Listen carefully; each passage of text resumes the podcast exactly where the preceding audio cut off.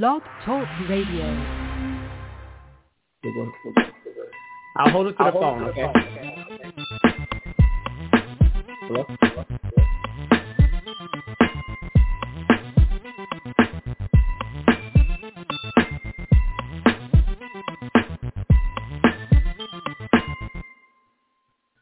Hello, everyone. This is Billy B.J. Jones, and I am here with my brother Nadim Tabsch, and we are the Fright Talk Guys this Friday, June 18, 2021. Thank you for checking in with Fright Talk Guys this evening. If at any time you'd like to speak to us during this live podcast, please do so at 347-539-5372.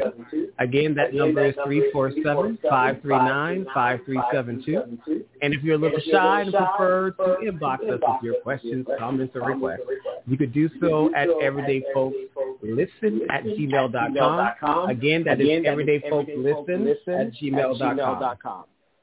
Right now, we're trying to get some technical difficulties addressed here, but it's okay. We're going to do our live show nonetheless. And that is the beauty of a live show. So tonight's topic is Underworld Figures. Several of you have come in and sent us some love on social media regarding the topic, and we're super excited and anxious to be part of it. I think it's super exciting that you are providing us the feedback on our Fright Talk Guys link. We appreciate that. Continue to send us the love and the interest. And also, tonight's topic, just for clarification, it reads as printed in bio as follows. Literature, movies, history, and religion have depicted rules of underworld realms or places. Who are the more popular ones and their backstories. And we're glad that you're joining us tonight for an exciting episode. Again, that call-in is 347-539-5372. Again, that's 347-539-5372. And what we also ask is that you do the following. When you send your messages or questions to us, if you could tell us where you're calling from in terms of geographic location, that would help us a lot. So that way we're able to show you some love and see where you're at and how you're engaging with us, whether it be through this live podcast or listening via Spotify or Apple Podcasts or Google Play. Now, as I get my brother on the line here, hey, Nadim, I know you're coming through. Try to speak. You should be able to speak at this point. I just want to make sure you're able to hear me. Are you able to hear me? Wait, say that again. I couldn't hear you. I said I just want to make sure you were able to hear me. Yes, I can hear you quite well. Okay, perfect. How are you, my friend? I am excellent, and I'm glad we got this working. I'm trying not to make sure we get double feedback online here. We're okay. Yeah. So what I am going to do, though, I was going to try something different. So in order not to get the feedback on here so I can hear you, let's see here. Because the mic is picking up well in the studio for me. So I'm good here. I can hear you, though. How are you, brother? How are you tonight? I am good. I'm so looking forward to this show. As you know, I'm not in my usual location where I do the show from. I'm a little bit further out, you might say, because I am in another state doing the show.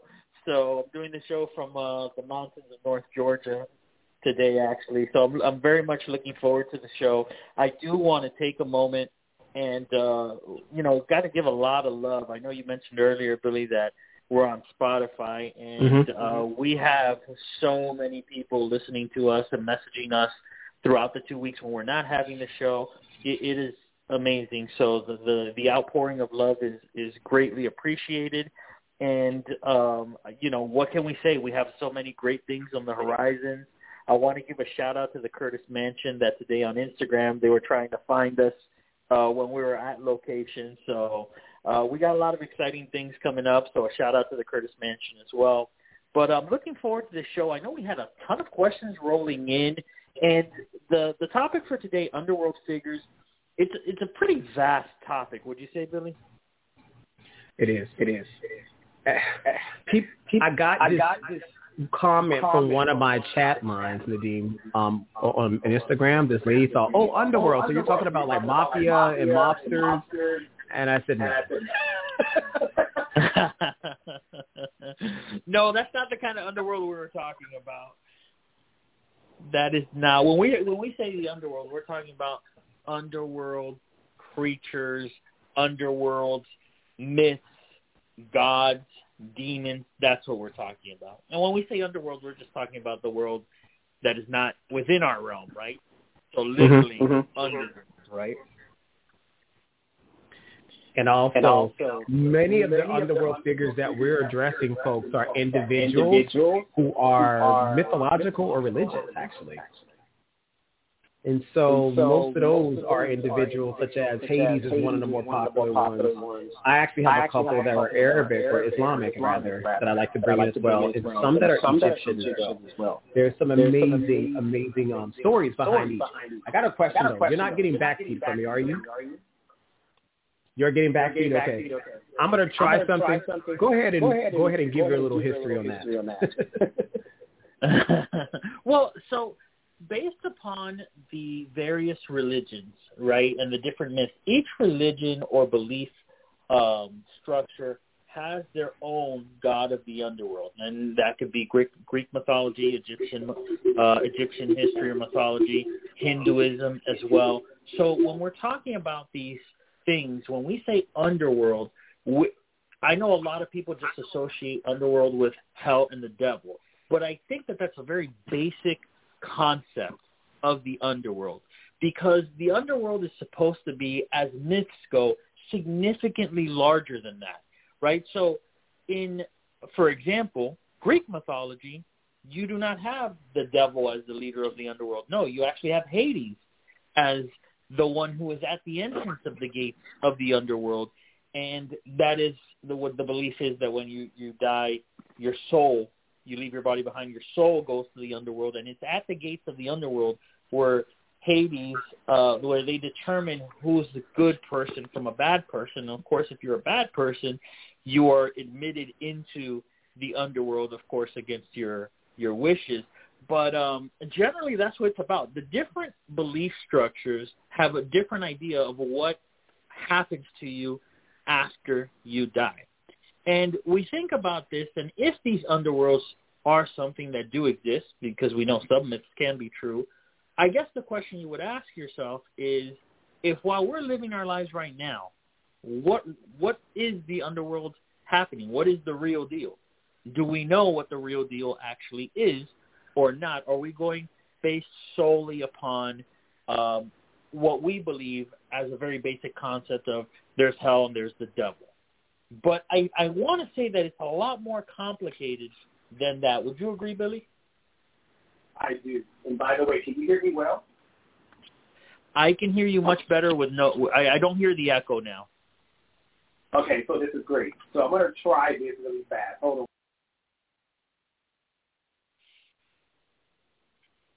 And folks, as you're listening in, I know that we were working out some technical issues here, but I know you're anxious for the show to get rolling, and we're rolling along.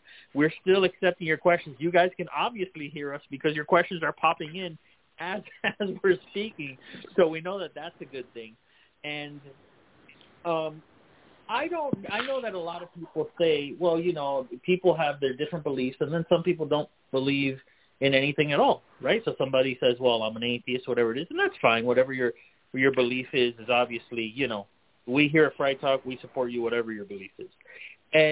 But having said that, if you have this structure in your mind of good versus evil, and if you believe in an afterlife, then you have to believe at some point, I would assume, that not everything in the afterlife is going to be pleasant. If you didn't lead the kind of life that would merit maybe some sort of paradise, then there's different types of underworld entities that obviously through history have been told. And you know how it is with stories. Stories change as time goes on. Myths have things added to it or taken away. But there's certain things that haven't changed with a lot of the myths that are out there. So, Billy, when we say the underworld, what comes to mind for you? First, for me, is the idea that people are looking for understanding for life after death. And so one of the things that I find that is very common in that regard is the idea of the people path. Religion helps indicate where they are and where they're going. However, what if you're an atheist? You don't have that belief, right? Religion has different interpretations of life after it. And so I think that one of the most popular characters to me is obviously the devil of Satan. Can you hear me now? Yes. All right. Yeah, that's perfect. Yeah, there you go. Okay, so the devil is the most popular. Satan, Lucifer, Beelzebub, all the names he's called, is the most popular because Christianity is the most popular in the world. And so I find that the devil is obviously the greatest underworld figure, but he actually, there are others that have preceded him. And so we can think of Hades. We can also think of, recently I was talking to a colleague who's Islamic. She mentioned, she said, do you know what jinns are? And I said, what is a jinn? And so she said a jinn is a ghoul, a figure that is part of Muslim customs, and they're often cautious not to accidentally hurt others, but they share earth with humans. And so as a result, it's a great fascination. But the guy that which they report to, his name is called Shaitan, S-H-A-I-T-A-N. Ah. And he's actually the devil.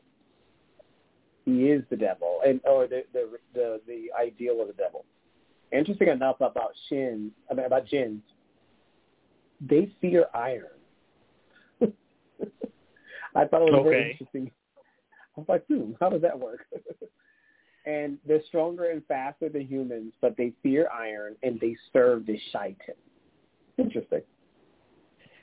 Yeah, and you know, we have this idea of that our underworld figures, are the underworld figures completely, solely based upon demons or whatever. Well, if you go based upon Christian beliefs, the four horsemen of the apocalypse, would they be considered an underworld figure? You talk about famine, you talk about plague. They're not the devil, but we know they don't bring around great things. It's supposed to be some sort of, cleansing of because the four horsemen of the apocalypse come around. And I think that it's very easy to get lost in myth. Would you agree, Billy? It's very easy for one myth to spin or to even connect to another myth. I think so. I think that myths are very similar to fairy tales, right? But also myths also have moral codes or stories. So they're not quite fables entirely, but humans are constantly looking for ways to help interpret life and to help govern human behavior. And so if you don't have something to look up to or aspire to, like a deity of some sort, or though there are folks who have that faith-based system, then a human is questioned in terms of his own existence. We're able to understand fully our own world and understand the existence of other things, but we're still in the quest of understanding how we got here and why we got here. And so I think that's why these underworld figures exist, and they are fascinating. It doesn't help that Hollywood film, of course, and as well as comic book industry have really played off very well into this genre. And one of the we talked about earlier, like Hades. Hades is a fascinating character because he is the god of the underworld. He's the brother of Zeus, and he took dominion of the underworld in a very interesting way. When I read the chronicles of his story, Hades is weak, he's pale, unattractive, and desiring things that man has, but yet looked down upon as this oddity in society. And that's no different than any of the figures that we see when it comes to underworld figures. They're never attractive. Think about that. Right. They're never attractive. They look like animals. And they're very beastly. And often many of the one of the more popular colors associated with them is the color red, and they hold this desire to take over the human life or the living. They like to frequent and dwell among the living. And I find it very interesting because if you have a whole world where you could be where you want to be, then why do you want to be up here? And so I find this interesting because there's a question that came in just now. Thank you, Denise, for this. She says, have you heard of Yama in Buddhism? Yes. Quite interesting. Yes. So Yama it could be Hinduism and Buddhism. Let me say that. Yeah. Yama is basically, the belief is that as you go upon your life, you have this book where all of your deeds and everything is written. And Yama essentially has control when you die of that book. Okay? Of whatever your deeds were, Yama has control of those things. And so it's known as the Book of Destiny. And it has a record of the entire person's life. And though Yama, according to the Hindu mythology, Yama was the first human to die. Okay? And because he was the first human to die, became the ruler of the underworld. But not just the ruler of the underworld, Yama is seen as the king of all ancestors, the king of the ghosts, and the king of justice. And this particular god of death, Yama, has two hounds, which people fear, but none of these, nor Yama, nor any of these hounds have any type of, in the books, any type of true wickedness to them. Mm-hmm. But yes, Yama, the myth of Yama is that he is a deity. So it's the underworld figure that essentially controls your book of destiny when you die, because they were the first human to die. Ooh. Yeah. So I want to compare that now to Lucifer. Okay. Lucifer was a fallen angel. He was actually what he's depicted as a jealous angel in God's world. And he was cast out of God's kingdom because of his unique approaches or perspectives on what he wanted, right? He wanted to be revered. He wanted to be respected. He wanted, in a way, to be God.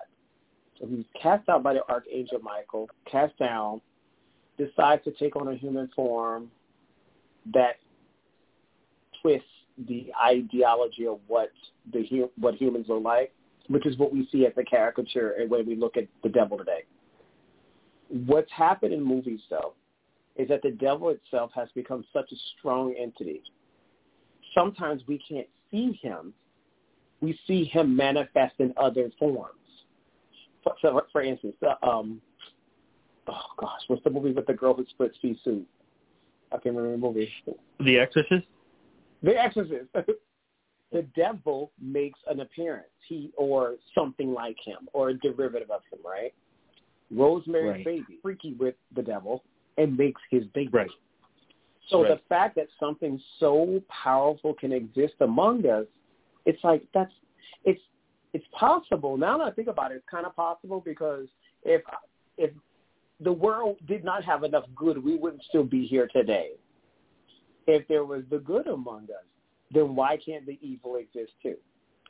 And so there's a question that came in now that from Diane, that she says, I like when underworld figures come and immerse themselves among humans. What movies inspire you to participate, to appreciate this theme, if any? So think about that. Let's think about the arrival of underworld figures. It doesn't even have to be the devil, Nadim. There are other examples. What movies come to mind for you where underworld figures come and they hang out like the rest of us? Well, I like the show Lucifer quite a bit. Yeah, I do like the show Lucifer quite a bit. But and I know we said it doesn't necessarily have to be the devil, but The Devil's Advocate was an excellent film, and Al Pacino plays the part of the devil, and he encompasses that, right? So he did such a great job with that. But when we talk about underworld figures, It depends what you consider an underworld figure. If you consider an underworld figure anything that is already deceased, then zombies fall in that category. With vampires, I mean, vampires are immortal, but they're technically dead. They don't have souls. So are they also considered underworld figures? So that's where it gets a little bit into the gray area. I did like very much the movie The Devil's Advocate. In the film The Witch, even though it was a brief appearance, a black goat plays the part of the devil. And of course, in the show Lucifer, for those of you that haven't seen it, folks, it makes you root for Lucifer. It's done in such a comedic and entertaining way that it makes you root for this character. And so I think that Hollywood does a very good job of that, but it's difficult because when the story is done properly, do you end up liking the anti-hero?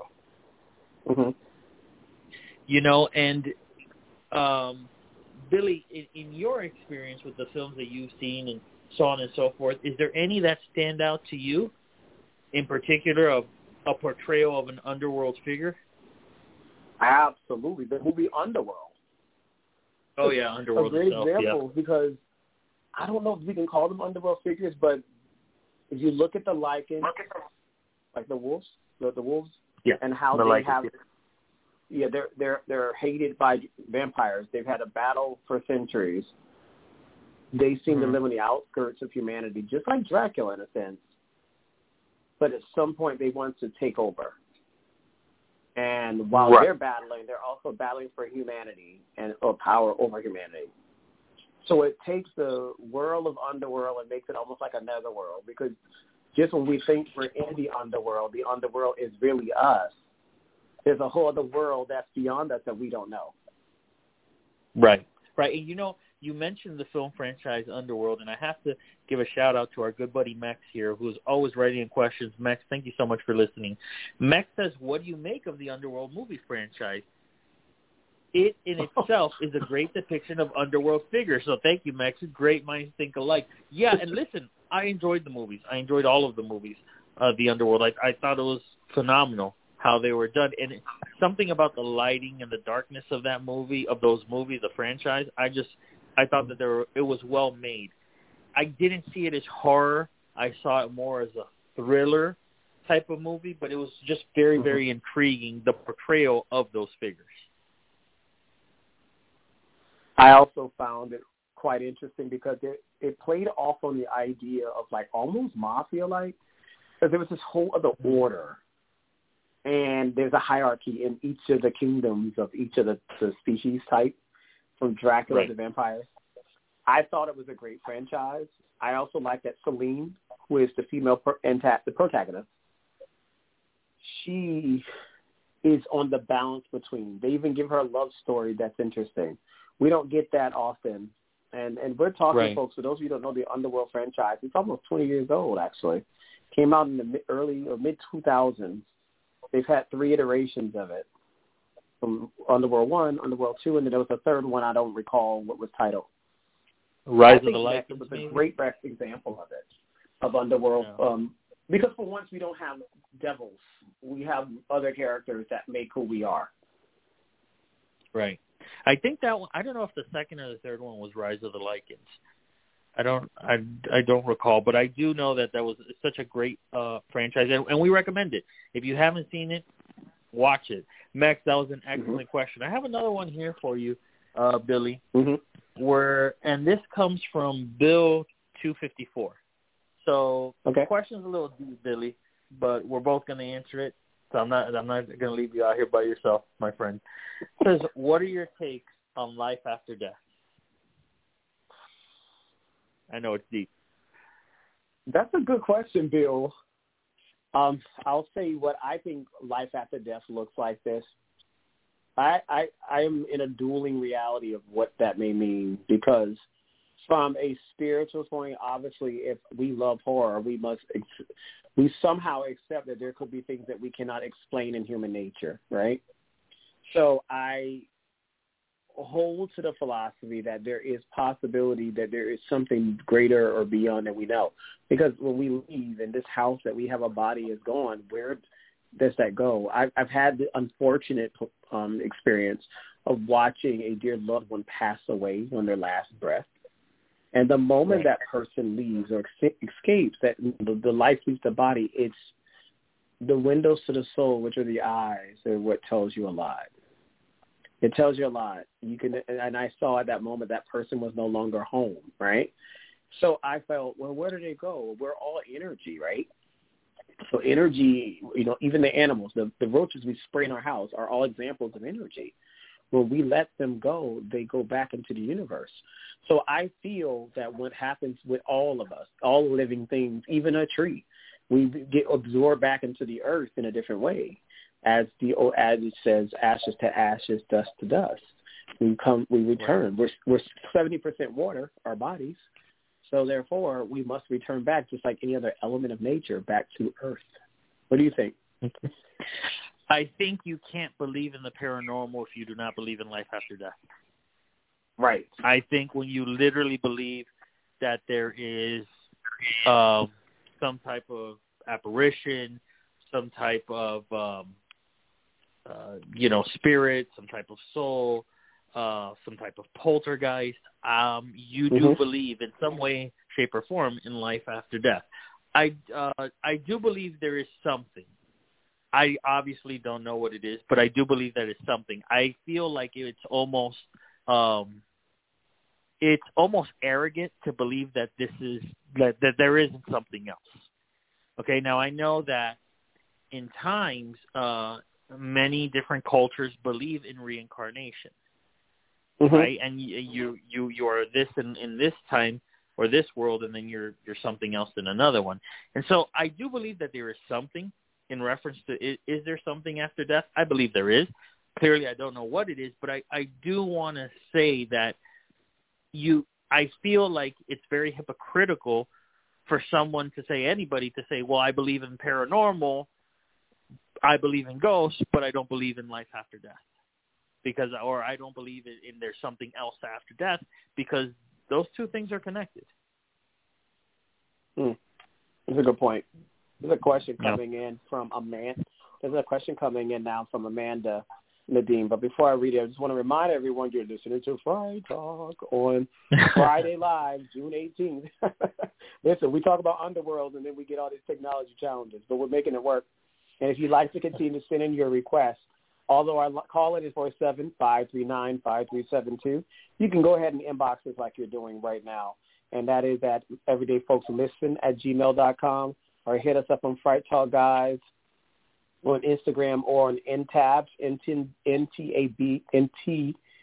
NTABSCH on Instagram. And I got to read what Amanda's saying here. What a day, right, Nadim? Amanda writes, the Egyptians have a fascinating interpretation of the underworld. Have you read any literature about it? I like how they believe in gates to different spaces. I can actually start this, and you can add in if you like. So I was fascinated to learn that each of these gates helps explain kind of like why we see these pyramids the way we do. And so these gates, they're actually like 14 gates or 12 gates in Egyptology. And each of these gates leads to a different space or place. Furthermore, each of these gates also, if you are royalty, there are certain gates for certain individuals. And so even the funeraries that took place were quite interesting. There were even guardians of these gates. There were over 1,000 deities that represented or guarded these gates. And I thought to myself, well, that kind of explains the caverns that we see in pyramids, the structures that we see. Also, Egyptians also were no different than modern societies in looking at predictive systems, using predictive systems to help predict or foreshadow or foretell episodes or circumstances that occur to humans. And so I found that the gates were quite different, and they're each different with different purposes. So I don't want to go through each one. I pulled it up on the blog or on the internet, actually. I'll just share this. The second gate is called the guardian gate. It's called Swallower of Sinners, and his gate precedes a lake of fire. So if you go to gate 2, you're going to fire. So if you're a sinner, you're going to gate 2. But if you're going to date three, there's another guardian. He's actually a snake. But the portal is, in itself, is a mistress of food. And so it says that it's interdicted to the dead because it is in a place where Ra draws his breath. So anyone who knows who Ra is the god of the underworld, the dead. Sometimes in mythology, Egyptology, he looks like a cat. Can't quite understand or explain what entity he looks like. But they're all these individuals. You have these guardians that represent each of the gates. So depending on your actions in life, there's a certain gate that you will go to. And each of them are deities, such as the Lady of Duration, Shining One, access to a flaming state, which is Osiris, which I thought was very interesting. I mean, there's all these like situations and caverns. I don't know how they keep up. So I don't want to criticize Amanda, but I will say I'm fascinated equally as you. And, you know, we can't cast stones at primitive societies, because if they were to look today, they probably think that we're in heaven with all the luxuries we have. Yeah, and Egyptian mythology, thank you for the question, Amanda. Egyptian mythology is very, very interesting.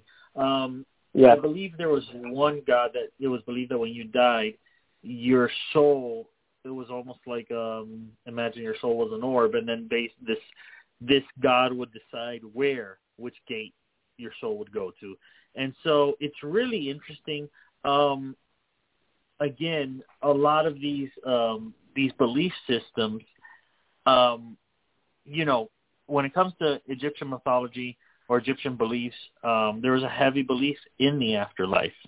So there was an incentive to lead a good life, because if not, the belief was you can come back in another life as something undesirable. And so in some way, you think to yourself, was it something that was believed, which it was, but was it also created to keep people in line while they were alive? With the understanding that if you lead a good life, you will be rewarded, or you'll be reincarnated as maybe a better version of yourself and not a cockroach per se.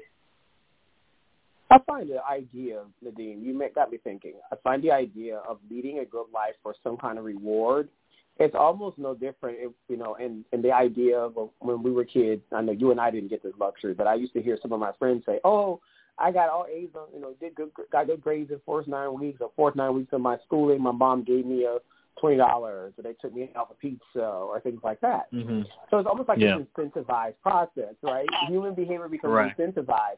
You behave now, and you will be able to go to an eternal, everlasting, happy place. But if not, you're going to pay in pain for the rest of your life. And that's a scary, tall order, because if you're hearing that as a child, and if you allow that to govern you, it will govern you for the rest of your life. So the more you become aware and the more educated you become, you start to question things. And so we get to look at that from a religious or faith-based aspect. But then somewhere on the other side, we are based in reality, we have science. And so you get always these colliding forces or dueling forces on these notions. And then it makes these characters that we see almost even more fanatical, right? But why is it, Nadim, the devil is still the most powerful figure, and a lot of that has to do with the fact that Christianity and Catholicism are the most highly recognized religions, right? It doesn't mean that Judaism also has an entity or a beast that represents it as well. You have other examples across faith-based systems, even voodoo. Even voodoo has its own characters and individuals. And so I think the more religious, because you could be a spiritual person and not be very committed to religiosity at a certain level. But if you're a spiritual person, then you're also welcoming the idea that something is beyond our understanding that can help interpret, if not supersede, human existence. So I think it's all quite fascinating and a bit scary. Billy, let me ask you a question. This is not one of the questions that came in. This is a question from me to you. Is the idea of the devil a fear tactic? Yes, it is. I think it is. I mean, it's no different than a boogeyman. You know, when you're a kid, you go to sleep, you don't behave. A boogeyman or Krampus Let's give some examples here, right? Right. So you get these examples. If you don't do right, you're going to get in trouble. There's some other entity out there, or what was the other guy that the movie that's coming out? I'm so like lost on names this year. You say his name in the mirror, and he comes with the hook. I forgot his name. Candyman. Oh, Candyman. Yeah. There's another example. Don't say the names three times. Even Beetlejuice. My goodness, he's an example of Underworld. It's thought about that. So even Beetlejuice is an Underworld figure, right? But then, what if? I got a question for you, Nadim. There are Underworld figures that also become part of humanity, like zombies. Are they Underworld? What do we call them? What are they classified as? Like, is a zombie an Underworld figure? Because it's among us. It's not living in some other place. It's hanging out with us, and we don't want to see them here, you know? Right. And see, that's where it gets a little confusing, because a zombie is dead. Are they demonic? Not really. I'm not sure. I guess I think that many people have a different idea of what they feel is an underworld figure, or what they feel is dead or not. I mean, zombies by character are supposed to be dead, right? So, but are they classified in the underworld? I'm not so sure. I think that for some people they might, the same way they might vampires, and for some people they wouldn't.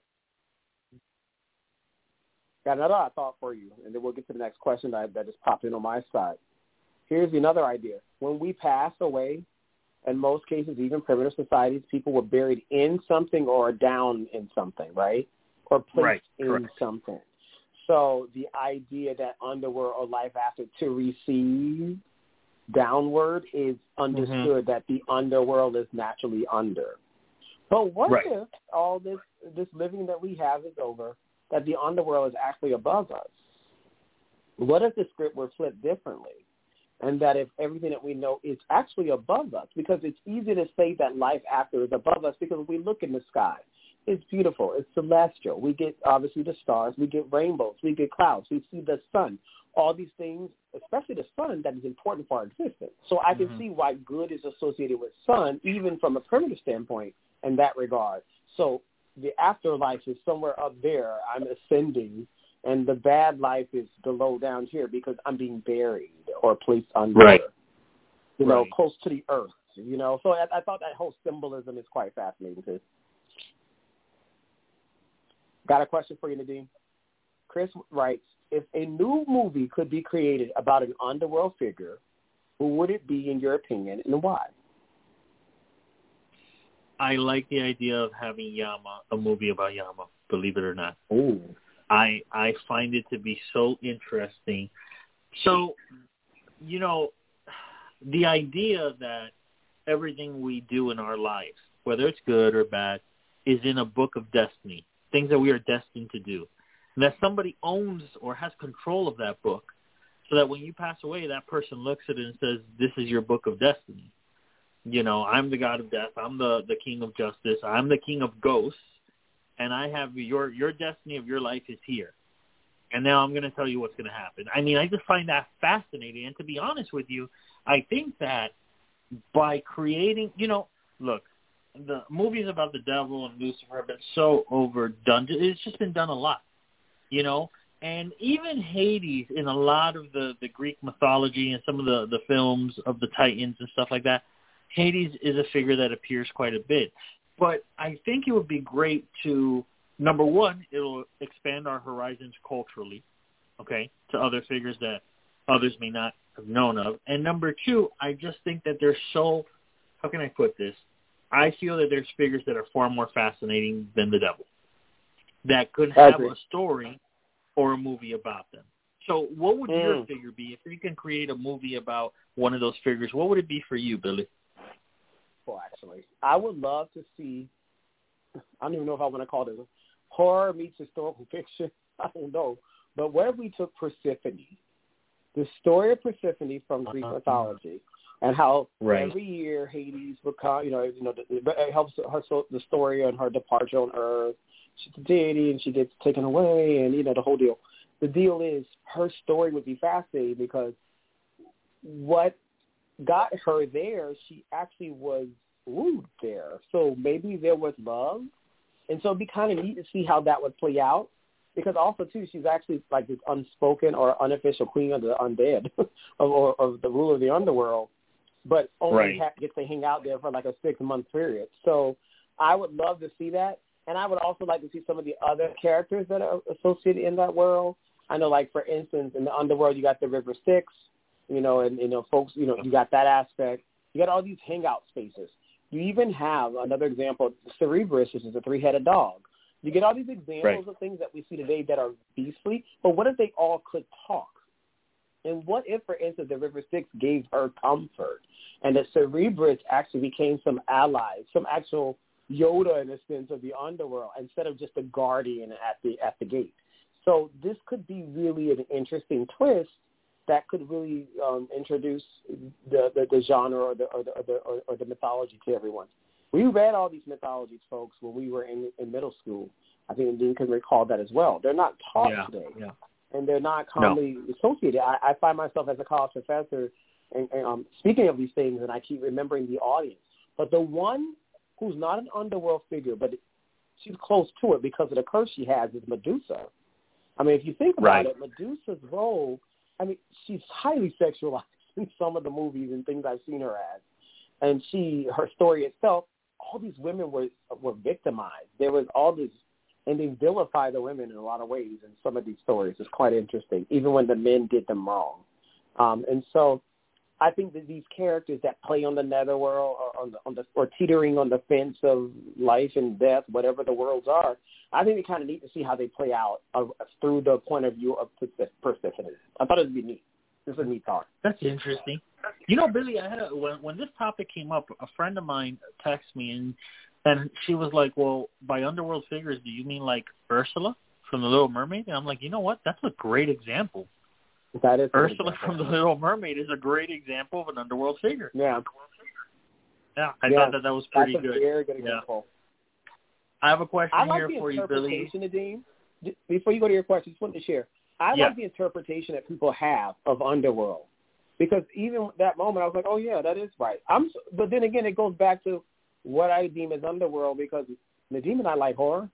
So that's where our minds go. I'm just fascinated where other people's minds go, which we appreciate. So thanks for that. Yeah, absolutely. The question here is from Stenson. Stenson, thank you for your question. It says, in Christianity, the devil is an underworld figure, of course. What's your take on his portrayal in today's movies and films? So, you know, we kind of answered this one already, but what do you take? What's your take on how the devil is currently portrayed? I love Lucifer on Netflix, Nadim. You and I love him. I love the show. It started on Fox. It migrated over to Netflix. I like the fact that it's humanizing the devil. It, you know, because if he's the devil and he's bad, then it must be okay to be a freak, right? It plays on it. It like it teeters. If there is that teetering again on that fence of like, okay, this is funny. But there are, like, serious moments in the storyline, too, that are quite fascinating. And you get some of these other characters that come in. I think of all the modern-day depictions of the devil, I would say Lucifer is hands down the best. It's taken a whole different spin and made us appreciate. I'll give you one more that I think kind of works well in that regard, too, and that is, you know, the Dark Adventures of Sabrina. You turned me on to this, Nadine. Yes. And, you know, absolutely. Sabrina the Teenage Witch, I mean, it's dark. And, gosh, like, there is an example there. I mean, now witches being daughters of the devil, right? Servants of the devil. So we even go there. So they are among the humans, but they idolize this underworld figure. So I thought that was quite interesting. And I don't know why I'm so fascinated when I get covens and witches in any storyline. I seem to be okay with witches for some reason, and when they're prettier and they're attractive, that makes it fun. But I like when we get other stories about them, like the movie The Craft, where we actually get a decent storyline that kind of makes sense, and it helps reinforce the bullying aspect and all those aspects while discovering your gifts. And so I think that was a great question. Today's Lucifer is definitely not just some monster anymore. He looks just like us, or she. We haven't seen the devil as a she yet either. True. Mm-hmm. Nadim, I got a question for you. This is from Unknown, but there's no name. Okay. The Voodoo religion has underworld figures. Look it up. You'll like it. I'm sure we will, Unknown. Have you guys seen the movie The Serpent and the Rainbow? Do you remember that movie? I saw it in the 80s. It's like an 80s movie. This is crazy. Okay, wait a second. Let me. I'm gonna ask you, because there was a movie that I saw. It was in the 80s.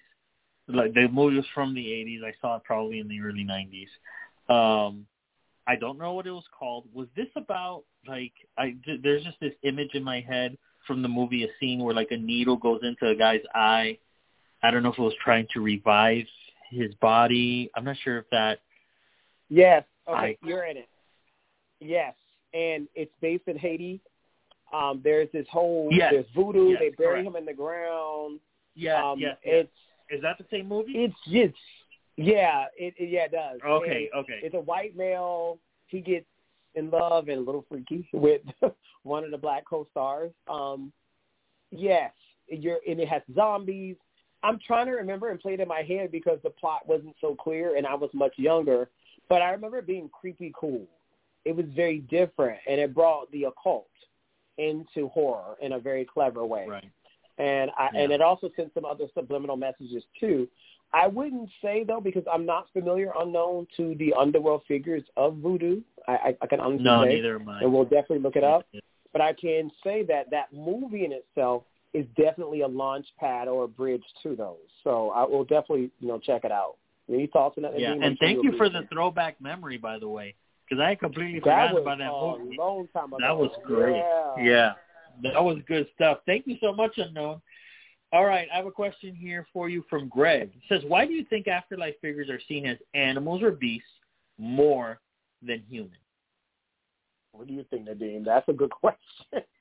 I think that people think humans are basic. That's why. And so what do you do to, we see people all the time, right? So how do you change that? So in some cases, when you want to create a beast or something that's half human or can stand 7 feet tall and looks like a goat, it just gives off a sense of power, a sense of intimidation that people are not used to, because you may not be intimidated by other people, but if you see a beast or a creature that you're not used to seeing, you would be, from story standpoint, you would be intimidated, or maybe to incite fear. I think that's probably why. It's just a different description to go about showing how different an entity can be. What do you think, Billy? Oh, boy, that's a good question. I think the reason why, I agree with what you said, but I also say I love what you said about the beast being a representation of humans. It's a metaphor. It's almost like this metaphor of what humans are on the inside. When we become destructive, when we are misbehaving, we are animals. And also, too, it's easier to make these afterlife or underworld figures animals to scare people. It helps reinforce the scare factor, because if they look just like us and they're pretty hot, then it'll probably attract or encourage something else. The fact that they are not like us, or they're derivatives of us, only reinforces the idea that, well, maybe this is real, and that could be scary in itself. And so, I think I think that's a great question. I also think, too, that if animals or beasts are more, animals and beasts are not humans in the sense that they can't think like humans. And so that also encourages the idea that there is this other, this entity, this notion, this concept. I don't know. I just think this is a really good question, because it has me thinking very much about all of that. If it didn't have a human visage, then we probably think it's more fanatical, and we wouldn't believe it. Right. Yeah. Billy, I have one here for you from Tan. Tan says, who has one of the most interesting underworld figures in history, who has been, in your opinion? Besides Christianity or Catholicism, if I had to see what Hollywood and international film audiences have encouraged, it would have to be the devil. The devil would be probably the most powerful. I don't think we get enough of the other coverages of these other cultures, especially if they're criminal cultures that are no longer today. And so if it's not a major religion, like, for instance, Buddhism is a major religion. But what trumps Buddhism? What trumps things? Buddhism or Christianity, right? So I think that we're more likely to see the devil and to see derivatives of it. But the devil is a man. The Bible portrays him as a man. But what if the devil were a woman? Because it's said that nothing worse than a woman scorned. We talked about Nadim on this show, female serial killers. We've seen what they've done. Yeah. And some of them never get caught. I mean, how many criminal women do we know out here who never got caught because they were women and they were perceived not to be that superior? So I'm fascinated and perplexed as well, and a bit fearful, a bit fearful of the unknown, a bit there. But I think that of all the ones there, I think the devil is it. What do you think? I think it's the Grim Reaper. I didn't even think of that. I think it's the Grim Reaper because you need to, assuming the, you know, hell exists or the underworld or whatever, who takes you there? Who decides that that's when it's time? And it's always portrayed, the Grim Reaper is always portrayed, you know, wearing this hooded long, you know, doesn't have a soul, it's filled with souls rather. I actually think that, in my opinion, the most interesting one is the Grim Reaper, because you think about it. The Grim Reaper doesn't work for God. The Grim Reaper doesn't work for the devil. It's just death. So I would say, in my opinion, I believe the Grim Reaper is probably the most interesting underworld figure. Mm. You remember an episode, season 2 of American Horror Story, not sure if you recall it, Nadine, where the angel of death, which is the Grim Reaper, comes and kisses each of its victims or passengers. And I forgot the lady who played it, but she played in 6 Feet Under. She was the mother in that show. And she would kiss these characters. And I thought that was so interesting to give that perspective, that you know, there was a sudden release. And after kissing, she would draw their life, and they would go with her. And I thought that's a great example, because the Grim Reaper is somebody got, okay, when it's time to go, how do you know where to go? You know, it's no differently when you come in the world. How do you know where to go? Because you don't know where to go, because somebody has to help you get there. So I think it's interesting that you brought the Grim Reaper. The Grim Reaper is a great example of an underworld figure, and it's skeletal. Look at even in Scrooge, Charles Dickens portrayed him, in that regard.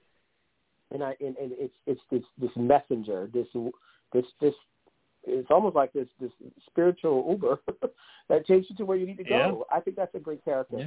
I think it's great. Yeah. Hey, I got one coming in, Nadine, for you from Renee. This was an interesting question. She says, I like the podcast. I found you guys on Spotify. Thank you, Renee. Renee writes, have you guys read Dante's Inferno? Great portrayal of the underworld. Yes, absolutely. So, Renee, first of all, thank you for listening in to the show. We really appreciate it. And keep listening to us on Spotify and all the other episodes. We so appreciate that. There's something like 20-something episodes on Spotify right now.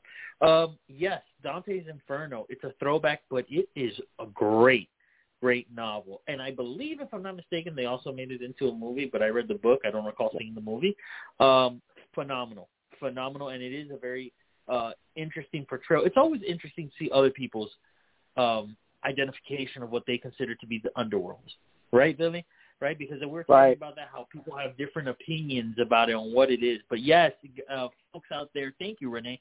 That was a great suggestion. If you have not read Dante's Inferno, read Dante's Inferno. If you're looking for something to read, if you're not a reader and you prefer, watch the movie. I haven't seen the movie. I don't recall seeing it, but I remember reading the book, and it was excellent. I read it in college as well, and I was at Barnes & Noble when life was normal, pre-pandemic. I remember seeing, and you know, the in extent, I think I may have told you this or gifted it to you, Nadim. I'm not sure. It was a book on Dante's Inferno. Maybe I have it here at the home studio. But it was a wonderfully, beautifully bound book on Dante's Inferno, and I couldn't help but pick it up because it was fiery red. And for those of you who don't know Dante's Inferno, it's a story about Christ taking Dante, who had this dream or vision, and Christ leads him into the different caverns of hell.